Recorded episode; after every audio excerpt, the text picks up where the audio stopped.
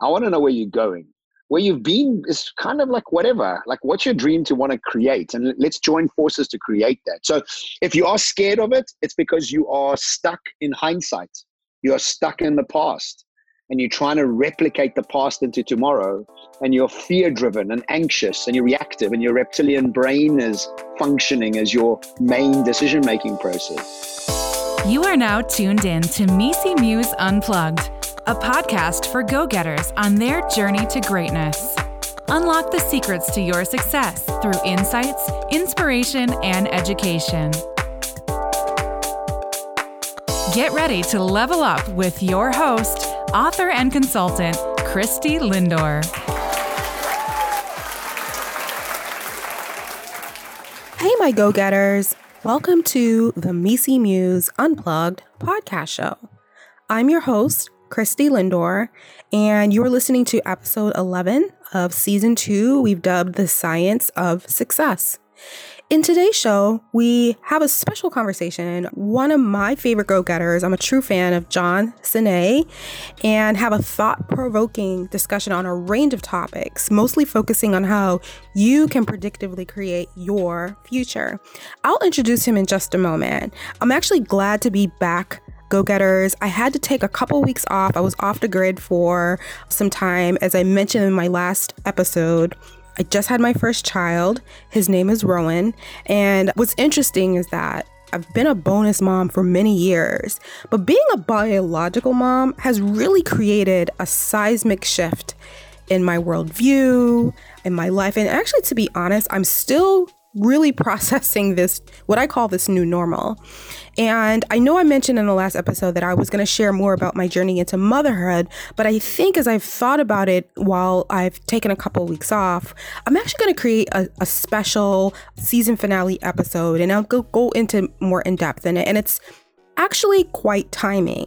Um, it's very timely given that this season science of success is all about you know how we define success how do we use it um, how do we train for it? You know we talked about we kind of unpacked success in a lot of different ways. But having my son last month made me realize that i'm actually personally going to have to redefine what success looks like for me moving forward. It's been pretty transformational, and I'm really excited about the journey that I'm going to be going on uh, with him and my family, and just really me as a person. So it's really kind of a transformation in real time. Um, and I look forward to reflecting with you all on that in my last episode. So back to this episode, like I mentioned, there's two more two more episodes left in the season. So today, you know, we're going to talk to John Sanei. Actually, just to give you a quick preview, episode 12, uh, we talked to him, Amanda Hennessy. Uh, she's a public speaking coach, and we talk about a number of different things. We actually talk about does looks impact success. So we're going to uh, wrap up our conversation on success with her. And then, as I mentioned in the season finale, I will go more into my journey into motherhood. Back to John though. So I want to do a quick bio. John, he is an entrepreneur, innovation strategist, best-selling author, and a global speaker. He actually spends a lot of his time talking about the future. So I also I'll throw in there futurist, and I think I've seen him mention that word several different times. I think what's interesting, go-getters, is that he has created this intersection of being able to talk about the future, combining human psychology, studies, and business strategies, and really does it in a very optimistic way. And I, I love if you ever watch a video with him or read one of his books, I think you'll see that the messaging come out throughout and even in his personality honestly and what's interesting is that I came across John through my network, and I've been following him for the past several years. Um, and I've actually really become a, a, really big fan. So, this was really exciting when I was able to land an interview with him. He's based in South Africa. He's actually now since moved to Dubai and released his third book. It's called Foresight. So, in today's interview, we talk to John about a little bit about his early life, some of the challenges he's faced. We talk about his new book and give you some strategies and, and ideas to think about if you're really looking to creatively predict and create your optimal future. So it's a really cool discussion. I think you'll see, you know, at least in the United States, I think John is is one of those household name brands to look out for. So I think you'll really get a lot from this conversation. And I look forward to talking to you furthermore about my journey into motherhood. So with that, let's get started. You're listening to the MECE Muse Unplugged podcast. We'll be right back after the break. Several years ago, I was passed over for a promotion at my job. Instead of wallowing in my circumstances, that evening I decided to redirect my energy using a forgiveness technique I had casually created over the years. What happened over the next 15 months was an absolute life changing breakthrough. So I decided to put it to the test. I shared the technique with a couple of friends, and they too began to see major shifts at work. That's when I decided to formalize my forgiveness model into a book. Hi, I'm Christy Lindor. I've discovered that forgiveness used as an applied strategic skill in the workplace can shift your career to the next level. You can explore this concept in my new book, Release Use the Power of Forgiveness to Get Unstuck and Thrive in Your Career. Order it now on Amazon or learn more at www.releasethebook.com. Welcome, John, to the MECE Muse Unplugged. How are you doing today? I'm wonderful. Thank you so much for having me on. So I know, John, you travel quite a bit, and you're you're living in two different countries. Where in the world are you currently sitting today? Right now, I'm sitting in Cape Town. I uh, will be next week in Dubai. So I'm moving between those two bases depending on where I'm being booked and where I'm working. Okay, nice, nice. I I've had the wonderful pleasure to visit Cape Town. I did a, a semester at the University of Stellenbosch. This was like oh wow yeah, this is about maybe, ten, this is a while ago. This is like 12 years ago. And I absolutely fell in love with the area. It, it reminds me of San Francisco. It's kind of like a, it's like a, oh, a an exotic yeah. San Francisco-esque. well, let me, let me tell you, I find the two cities very, very similar. And I think that it might be the weather. And I'll tell you why is both of them have got extremely cold oceans next to them. And what that does, it creates this crispness in the air. And this crispness mm. gets you to really think in a very specific way and very creatively. And if you think about San Francisco and Cape Town, they are both gay capitals. They are both very creative. They're both tech hubs. They both have incredible food, wine, and restaurants. And so we're very similar to San Francisco in many ways. Yeah, no, totally agree. Well, again, thank you for being on the show. As I mentioned to you, I'm a huge fan of your work. And I know a lot of the go getters that listen to my podcast are based in or here in the US. And I know when you, when I saw your book about foresight and, and I've been following you for some years now, I wanted to make sure I introduce my listeners to you and your work and bringing it. So I, I really appreciate you taking the time to, to connect today. My absolute pleasure. Thank you again for having me on. Always happy to share the research and thinking that I do because I find it so fascinating. And so the more people can hear it, the more fascinating I become with it. well, let's get started. My, my first question for you, John if your life was a book, what would you say is the current chapter title and why? Wow, what a great question. I've never been asked that question.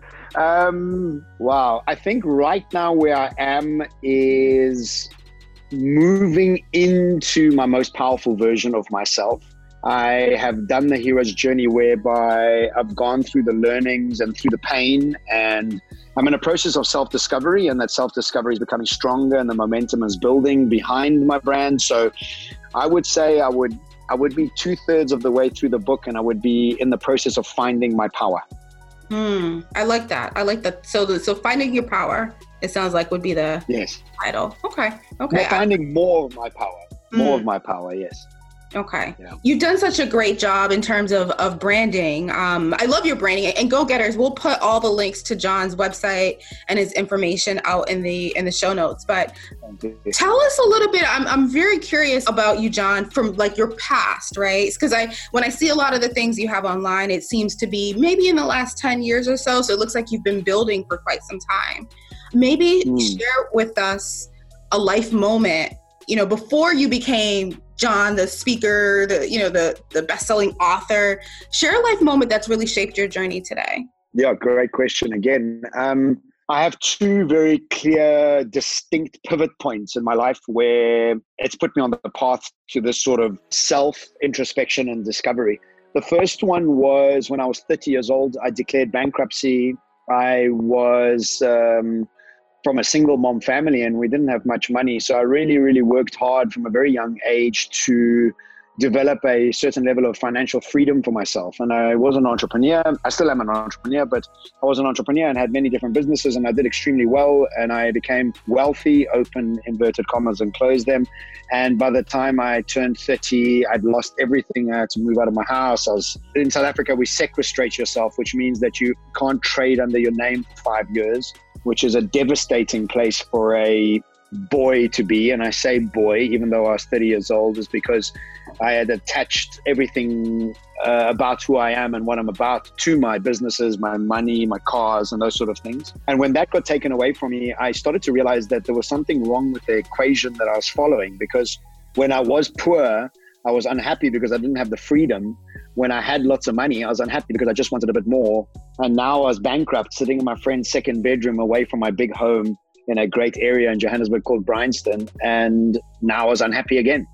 And so that was a pivot point where I started to really go deep and try and figure out what had happened, why I was working so feverishly to make money, and why it was never enough. And that began the process. And then that really got me to a point where understanding the psychology of our motivating factors as human beings, which becomes the most important thing we can really realize and figure out. And then the second pivot point was when I got divorced when I was 40 years old and my mom took my ex-wife's side during the divorce. I laugh at it now. It was incredibly devastating back then. And um, I realized for the very first time at 40 years old that I'd been a boy for the first 40 years of my life. And having my mom not take my side like she always had, as most moms do with their boys, definitely in certain cultures like Middle Eastern cultures, Jewish cultures, Portuguese, Italian, the mother's over mother and what happens to the boys is they become mommy's boys and stay mommy's boys for most of their lives. And we have many leaders right now around the world that are very much mommy's boys, no names mentioned. So, really, the fact that breaking out of that shell of being a mommy's boy and also the bankruptcy, both of them have been pivotal points in the process of researching and becoming fascinated with my own psychology and then giving the opportunity for myself to master the topics in as far as teaching them through my talks, workshops, and books. Okay, okay, and it's great to hear that you had that that setback, but then you were able to kind of come back strong in that process. What what do you say was maybe something that inspired you know when i saw your your first book um, you know capture your moonshots like what inspired you to start to create a brand around being a futurist and trend specialist? What moment really kind of made you realize that that's what you're good at and that is what kind of excited you when I made the decision to follow what makes me most excited every moment of every day, I think, you know, we can all as human beings make decisions from different parts of our body. And let me explain. I write about this in one of my books, is we can make logical decisions, which is what education and our parents have always told us to do. Go and study what makes logical choice, uh, what decision that can kind of pay for your kids' private school fees in the future. The second way you can make a decision is through ego or primal desires of more of making decisions that aren't really good for you, but what will make you look good in the public space. And then the third way we make decisions is through curiosity. And mm-hmm. curiosity has been drummed out of us through education and through corporations. And if you think about back at school, it was like, oh, so you're good at painting. That's fine. You can pick it up as a hobby. We're all going to sit here and do algebra together. And mm-hmm. don't worry about your curiosity. I'm going to force feed you what you should be learning. And so we've been drummed curiosity out of our brains and out of our beings. And so when I got divorced and I was really depressed again, I call it my emotional bankruptcy. I had my financial bankruptcy my emotional bankruptcy. And when I was sitting there really depressed, I just thought to myself, let me just follow what makes me most curious, not what sounds good, what feels good, what would look good. And so when I started following this what shines brightest, what my bliss was, and what my real excitement was, was telling stories and I'm really good at it. And I've always been good at it, but I've never mm-hmm. given it any respect or never really dive deep into it to really try and figure it out. And the more I started sharing these stories, the more the audiences around me, however small they were, always had a positive reaction. And slowly but surely, those stories have become books, and those books have become better keynotes. And you know, the, the thing's just grown only because I decided to follow what makes me most excited and not what's logical or not what's ego based. Yeah. You're listening to the MECE Muse Unplugged podcast. We'll be right back after the break. Now available on Amazon. Management consultant and author Christy Lindor shares career secrets based on 15 years of experience working at top firms in a new book called The MECE Muse.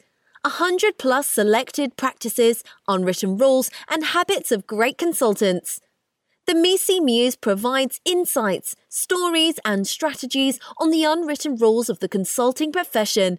Christie conducted research and connected with 50 plus industry titans across 27 professional service organizations on what makes a great consultant. For book reviews, tour dates, and more info, go to www.misimuse.us. I'm going to fast forward, John, and I, I want to talk a little bit about your latest book, Foresight. What compelled mm-hmm. you to write it, and who would you say it's for? So, the thing that happened was about 18 months ago, for the very first time, the audience started asking me a question after my keynotes that then became pretty much every audience started asking me this question. And the question is how do we prepare our children for the future? And that question really, I mean, everybody's challenged with that because we sit in a transition phase between two different types of society where the very essence of value is changing. And so education is based on a scarcity of information setup.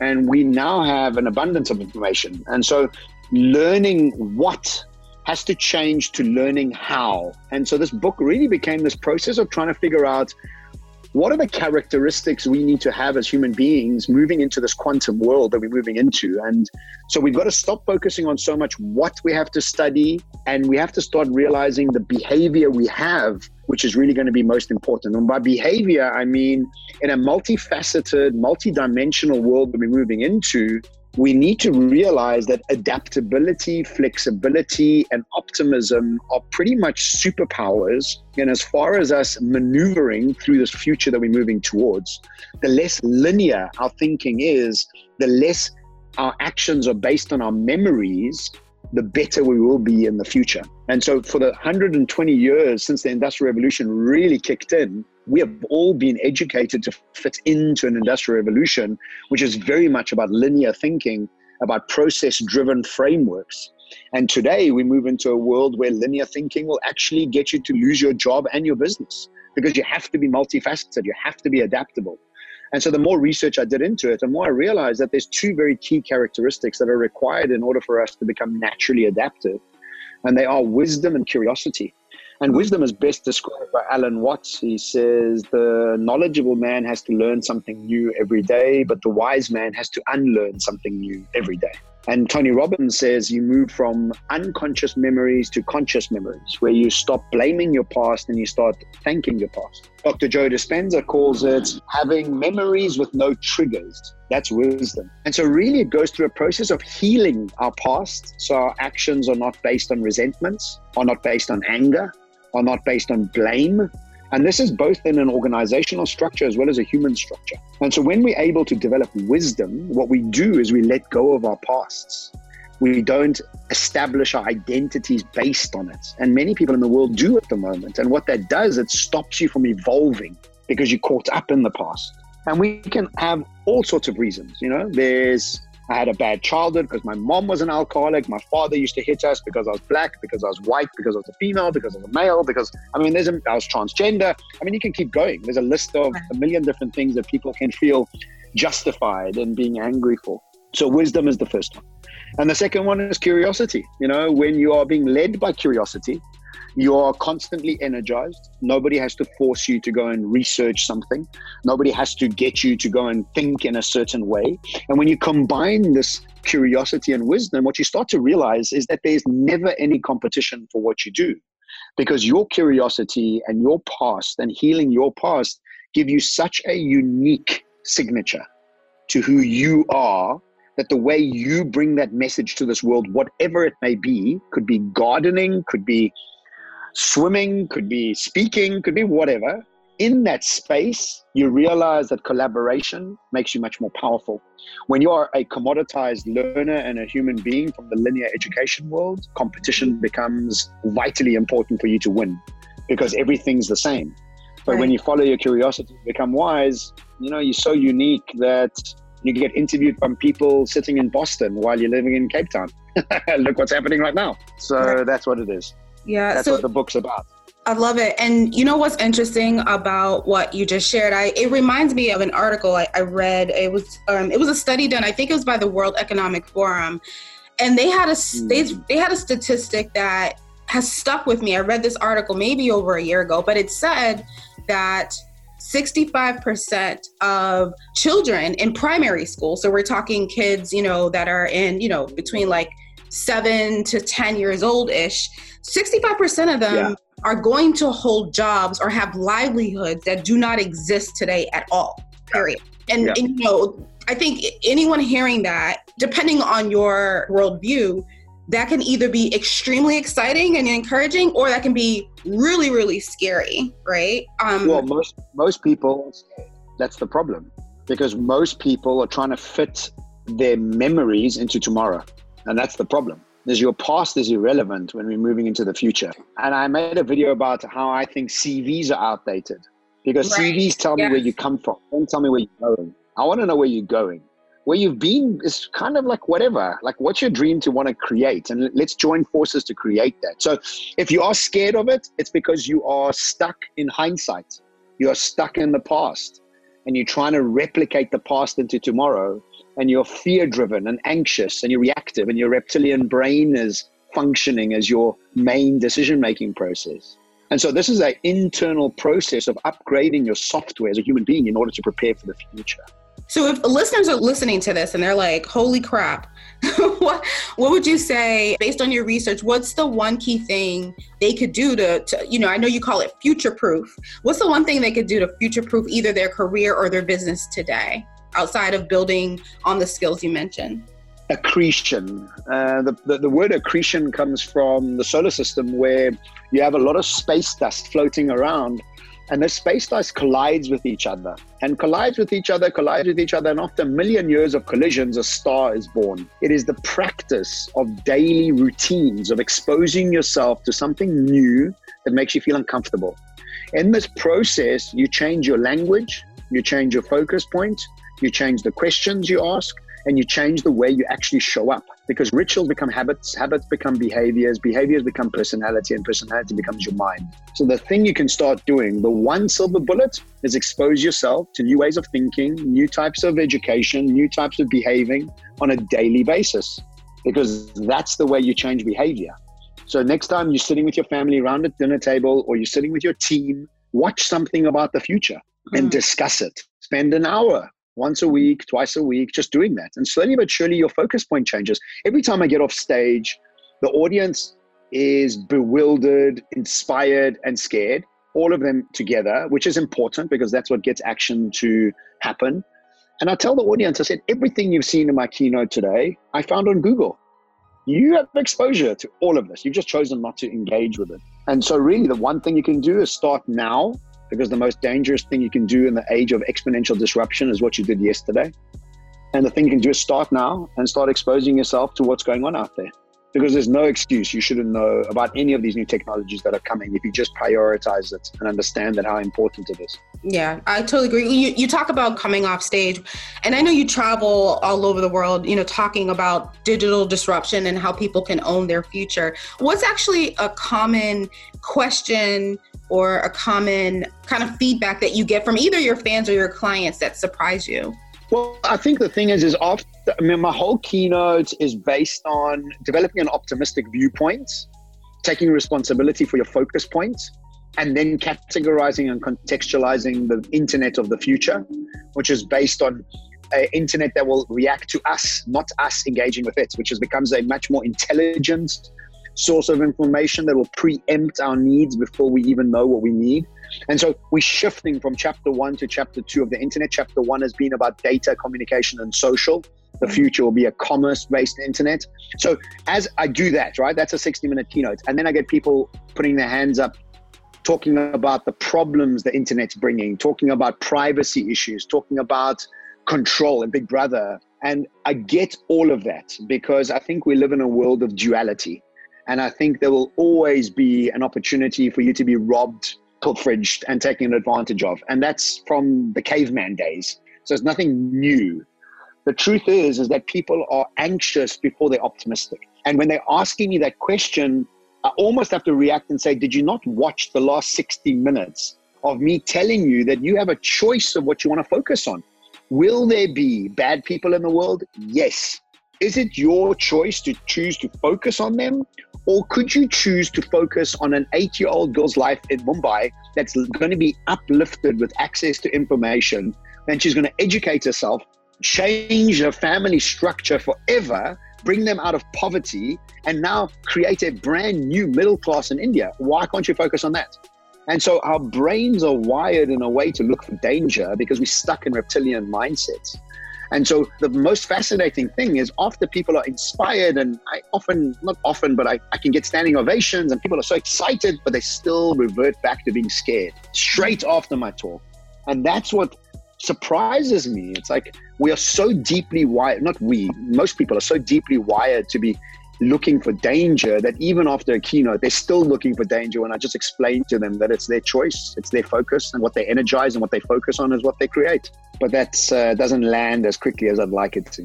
Yeah, it's it's really interesting. Uh, you know, when you you talk about kind of that that duality, and I look at what's I don't know if you've maybe been following what's happening in the U.S. I have. Oh my goodness. There's so much to unpack there, but I think the one thing that I think for me scares me with uh, the way our culture is headed, we call it here cancel culture at this point, where anything that's put online or put on Twitter, before people really understand the context or understand yeah. what's really happening, there's this immediate kind of visceral reaction to, let's yeah. say, a theory or someone heard a quote or someone saw a clip of a video and then there's a yeah. lot of you know there's a lot of these what you call deep fakes right? So there's videos being doctored and and it's it's kind of yeah, taking on a world of its own in so many different ways. It's it's a little disconcerting. Um, listen i think it's incredibly scary but i do think that what's going on around the world is the fact that things are changing so quickly that there are so many new inputs and so many new things to learn that people are, through a state of absolute fear, wanting to go back to how things used to be. Mm-hmm. And you can see that all around the world. And so it's based on a fear process that these people are wanting to hold on to power for as long as possible. And really, what it is, it's the last sort of burst of energy that they have because I'm an optimist. And I truly believe that the last part of a pregnancy is the most difficult while the baby's coming out. And I think that right now, what we're seeing is the beast of immature masculinity, of fear that's showing up in our politics around the world as it takes its last gasp of air and then will be eradicated. I am fully confident that it will be because I do believe that good always wins over evil. And uh, right now, we're just seeing a very, very ugly side of immature masculinity showing up in politics, which is really, truly a reflection of what's going on within us as mass consciousness and mass humanity. So we have to heal these things within ourselves so this reflection point changes in front of us. But it is scary. We are in a transition phase. It's something we've never experienced before. This future is not predictable, it's not familiar, it's not reasonable. And so it really comes down to each one of us adopting a new focus point where we can rather uplift than rather get caught up in the matrix. All right. And I, I love how you said that. Thank you for bringing that optimistic lens because, uh, you know, in the US, we're so inundated with it every day. I think we don't see the forest from the trees. And, and I, I think you're right. I think it's, it is kind of gasping for the kind of that last breath. And hopefully we'll, we'll be able to move on to well, a better I mean, look, look at what's happened with the meat right? The Me Too movement right. shone a light on that disgusting behavior. Then I loved it that this Epstein thing was even further into the Me Too movement because it was like almost like dirty old men looking after dirty old men becoming exposed, right? Right. And this is showing us this level of transparency the internet is bringing us, which is just going to increase because once blockchain kicks in, you're really going to have a level of transparency. It's just showing up more light onto the darkness of what's going on and has always been going on behind closed doors. And those closed doors are opening. And so, yes, right now it's shocking, but this has been happening for hundreds of years. It's, it's been quiet.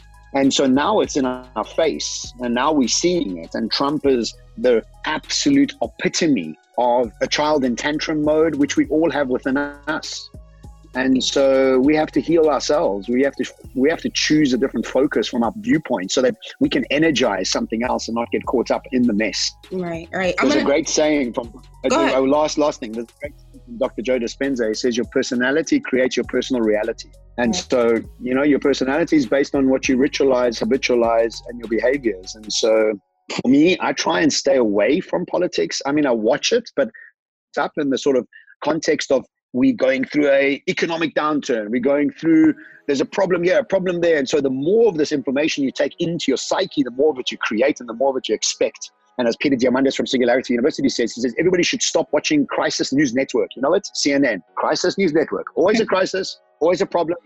Everybody's coming to kill us it's they're all out to kill us and that's just rubbish there's never been more middle class in the world there's never been less poor people there's never been more women being educated there's never been less baby deaths happening I mean, just so many good things happening, but we just want to keep focusing on the crap. And that's because we haven't done the work. And that's why we're still stuck in reptilian mindsets. And that's why I wrote the book. Yeah, I, I feel like that we we can talk about that all all day because it's just so so crazy right now. But um, I'm gonna pivot again, John. You mm. posted a, a really interesting video, and and go getters. We'll put the link out in the show notes as well, talking about building capital. And mm. you talked about, I think you posted it on YouTube, and it talked not only about social capital, but you also talked about time capital a bit. So, yes. one question I had for you, just kind of along that line of thinking, with the social capital piece, what would you say is one thing that introverts can do to authentically build their social capital? And would also love for you to maybe give some maybe suggestions on how you're able to build the time capital you have, like how you're able to put systems in place where you can, you know, your days are not jam packed and you're still living a very impactful life. Mm. Oh, great question. I'm so impressed with your question. Thanks so much. Firstly, you know, that question's amazing because how does an introvert create social capital? I have never thought of that because I'm not an introvert, which is so weird. As, as you're asking me that, I'm like, I've never thought of that because I've just never been an introvert. So for me, social capital has always been kind of easy, and social media has just sort of exasperated my social capital. Mm. So, as an introvert, I mean, let me come back to that question because I think the second part of your question is developing a life with time capital in it. And so, the four capitals that I spoke about was obviously money capital, which is something the whole world is just mad about. But people can be sick and have no time in their lives and never know their family. But because they've got money, people call them successful, which boggles my mind. I'm like, how can you call that person successful? They're dying. Oh no, he's got a Ferrari. I'm like, how is that successful? That is the least successful thing about him. But anyway, right, that's a whole other story. So time capital, social capital, money capital, and health capital are the things I focused on. But as far as when it comes down to time capital, and I think I learned this a little while back, and what I realized is that our parents uh, related hard work to success. And we have been indoctrinated into the fact that the harder we work, the more successful we should be, or the fact that we are so busy is really a sign of success. And um, as Gary Vee has made it so popular, the hustle, right? And so, even in this day and age, there's still this concept of hustle, but we are starting to see a turn in social media where people are anti hustle. And so, the trick with time capital is one, you need to unhinge your thinking that money equals time. And that's not true. The second thing you need to really realize is that when you follow your highest excitement and curiosity, when you become a specialist and an expert in a topic that is so unique to you that people will be waiting to hear from you, you can manage the power dynamics of when you engage with the world rather than when the world engages with you. The power comes in in you becoming the best version of yourself so you can manage the time capital. If you've got a degree, just like another million people do, to get a job that another 4 million people are applying, you don't have time capital because you're allowing the system to dictate to you when you should be working. You're able to have time capital when you switch and flip it around and you create a power dynamic where you become the giver into the system rather than waiting for the system to give to you. And so, as an introvert, when you become so clearly, acutely focused on who you are and what you're here for, as Mark Twain said best in his one of his quotes, he said, The two most important days of your life are when you're born and when you find out why. And when you find out why and you become a specialist in that field, as introverts, people will be waiting to see you, whether it'll be one on one or people waiting to interview you. So you'll build your social capital, but only and only when you have developed that sense of who you are and follow your highest bliss for a long enough period for you to be able to become such a keen specialist in that very personal signature that's yours. You're listening to the MECE Muse Unplugged podcast. We'll be right back after the break. What if you can finally launch your own consulting business that gives you the confidence to go after any targeted client and build a profitable business, regardless of your educational background or knowledge? What if you can finally learn how to package your expertise you spent years building into a profitable offering and then wake up every day making a difference with clients that truly value what you can bring to the table as a credible business consultant? Here's the secret you can. Introducing the Purpose Driven Consultant School. It's an online training and mentoring program designed to help ambitious women and diverse professionals become world class consultants doing work they love with people they like. Courses are taught by me, Christy Lindor. I come with over 18 plus years of experience working for some of the world's most prestigious management consulting firms check us out. We're now enrolling. We have a couple courses coming up on really how to start your business. We kick off our program with a six week boot camp called Consulting Like a Boss. You can learn more at www.purposedrivenconsultant.com. The podcast season that we're doing is called, the theme is Science of Success. And hmm. one of the questions I've, I'm curious to get your perspective on. Do you believe, John, in the concept of faking it till you make it? So that's a common thing we hear here, in at least in the U.S. Do you believe in that concept? Why or why not? Well, you know, I think the thing is, is the, in certain contexts, faking it till you make it work um, because it's a false notion of being confident and then slowly and surely, hopefully, that takes up a, sort of some sort of traction. But I think that the concept of faking it till you're making it in a world that prioritizes authenticity and sincerity over everything else, I think it's a dangerous place to play. I think when you are playing in the adult game and that you are here to add value to the world and that you're wanting to do it sincerely and you're wanting to add greatness into the fabric of humanity, that statement doesn't work. So you got to check yourself and understand what are your motivating factors that you think you need to fake it till you make it. And if your motivating factors are out or external factors to tell you how good you are, then you'll need to fake it. But if you are following what I'm sorry, I keep repeating myself, but if you're following what you're curious about and what excites you, you never need to fake anything because you're truly, sincerely curious about a topic and you want to share it. And that could be anything. So I don't think that faking it in a big context, if you want to play big and if you want to have a massive impact on humanity, I don't think it's a good way to go about doing it because I can't stand up in front of an audience and fake it. The right. audience are going to smell me a mile away. They'll be like, there's no authenticity here. He's copied slides from X, Y, and Z. He's just taking concepts of other people and put them onto. That's not going to get me anywhere. But if I can go on stage and share a heartfelt story with terrible slides and I can stutter everywhere and make mistakes, that audience will love me. And the best example I can give you is Elon Musk, the world's worst speaker, but authentic. um, I mean, he's the worst, worst president I've ever seen. But what a man! That's so funny. Um, you know, I I think about that concept when we you know when we look online, right? It seems like social proof has almost become synonymous with people's value or worth, and it, it seems more and more there's a lot of people that they may buy followers or they even you can even buy likes these days i hear or buy comments and, and kind of build up this like online persona that's not real I always wondered what happens when if someone is exposed or you get kicked off of a social media network or that sort of thing. Like, and there's a lot of that. And and usually people kind of say, well, you know, you got to fake it till you make it, right? I'm just always curious about how much well, you uh, let me be like that. Well, the thing is, we've been faking it till we're making it when we used to go to the malls when we were younger and wear our cousins' shoes because we couldn't afford those shoes, so we could look cooler and right. borrow our brother's diesel T-shirt or whatever the brand was that we liked in order to look cooler. So we've been faking it till we're making it to build social capital for a very long time. People rent Ferraris to drive around so they can look the part ultimately the decision making process is coming from the wrong place because you're making decisions based on an ego basis, not on a curiosity basis. Mm. And so again, comes down are you making a logical decision, an ego decision, or a curiosity decision?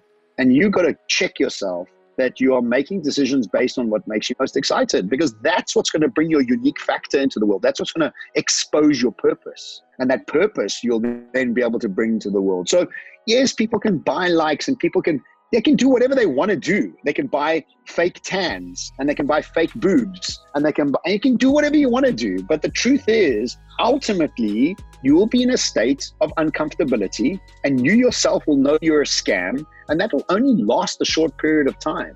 And so, really, um, for my 44th birthday a couple months ago, I made a social media post and I said, I've come to learn at the age of 44 that life is not a destination without sounding cliche, but really, life is about staying in a state of flow for as long as possible. Mm. And when you're able to stay in a state of flow for as long as possible, all that stuff is rubbish. It just doesn't matter.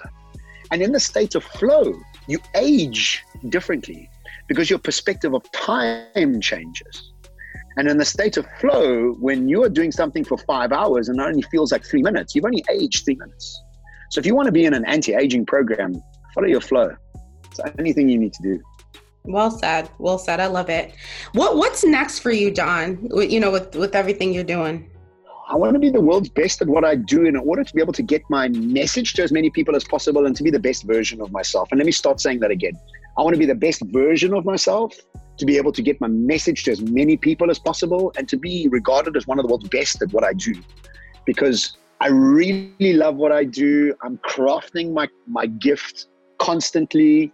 I am doing the internal work. I am writing my next book on the mature masculine to really dive deep into my own power and how I can access this and I can how, how I can help other men, or should I say boys trying to be men, really go through the process, you know. And so for me, next step is to become a better version of myself on a continuous process. And in that, to become more global in my impact and for me to affect more people. So however that pans out, I'm happy with.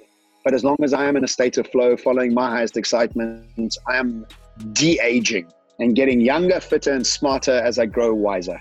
I think you're well on your way with that. And my so my my last question for you, John, what is a fun fact about you that someone cannot Google? That's not fair. Um, when I was uh, when I was 21, I was a Chippendale dancer for about six months. No way. Yeah, yeah. Um, that's not anything anybody knows, but um, I won Junior Mr. South Africa when I was a bodybuilder, and my number one goal in life was to be a gorilla. And so when I, when that was the case in my teen years, I was really well built, and uh, there was a Chippendale group that used to train at the same gym as me, and I became really good friends with them. They invited me to come watch a couple shows. I had never seen women act like that in my life, and you know, as a 19, 20 year old boy, all you have is hormones raging through your body, and screaming girls become an alluring thing. And so for six months, I was a Chippendale dancer. It was really a fantastic process, but uh, I had to get out because it was quite chaotic in that world. So yeah, you would, and I thank my lucky stars every day that there was no social media or no mobile in those days because none of those photos are any. There's no photos, so no proof. I love it. That's hilarious. Well, thank you so so much. I, you're so multidimensional. I mean, I can't get enough. Um, and I wish you the best in your journey. And I I can't wait to see you continue to exponentially grow and, and really kind of put your presence. I know you're going to be. To me, you're the next big like Tony Robbins, and and and you know you're you're at that level. So I I look forward. And you've always got a fan in me, John. Thank you. Wow, I'm grinning right now. I know you can't see it, but thank you so much because I want to be on stage with Simon Sinek and Tony Robbins. That's kind of where I'm aiming. So thank you. I really appreciate that coming from somebody living in Boston. That means a lot to me. Yeah. If people want to connect with you online, like what's some ways that they can they can connect? Well, I'm really lucky that there's only one John Sanei on this earth because I've tried to find another one. There really isn't one. So J O H N is my name, and then Sanei S A N E I. Uh, my website. I've got all my details on there. I'm on LinkedIn, Instagram, on Facebook. I'm constantly sharing stuff through blogs and blogs. And uh, yeah, please join me on the journey. The more, the merrier. Awesome. Thank you, John. Again, thanks for joining us on the MECE Muse Unplugged. My absolute pleasure. Thank you for having me. That concludes today's show. I want to thank my guests for being with us today and thank you, my go getters, for tuning in. There are hundreds and thousands of podcasts out there, and I'm so glad that you've chosen the MECE Muse Unplug to connect with. So make sure you check out today's show notes. You can go to www.mecemuse.com for more information. Please feel free to subscribe to this podcast, share it with your friends, and rate it. Until next time, here's to your journey to greatness. Tune in for new episodes every Monday to kick off your week of greatness. Visit us online at mecemuse.com for more information. Don't forget to follow MECE Muse on all socials to stay tuned in for upcoming episodes and news from Christy Lindor.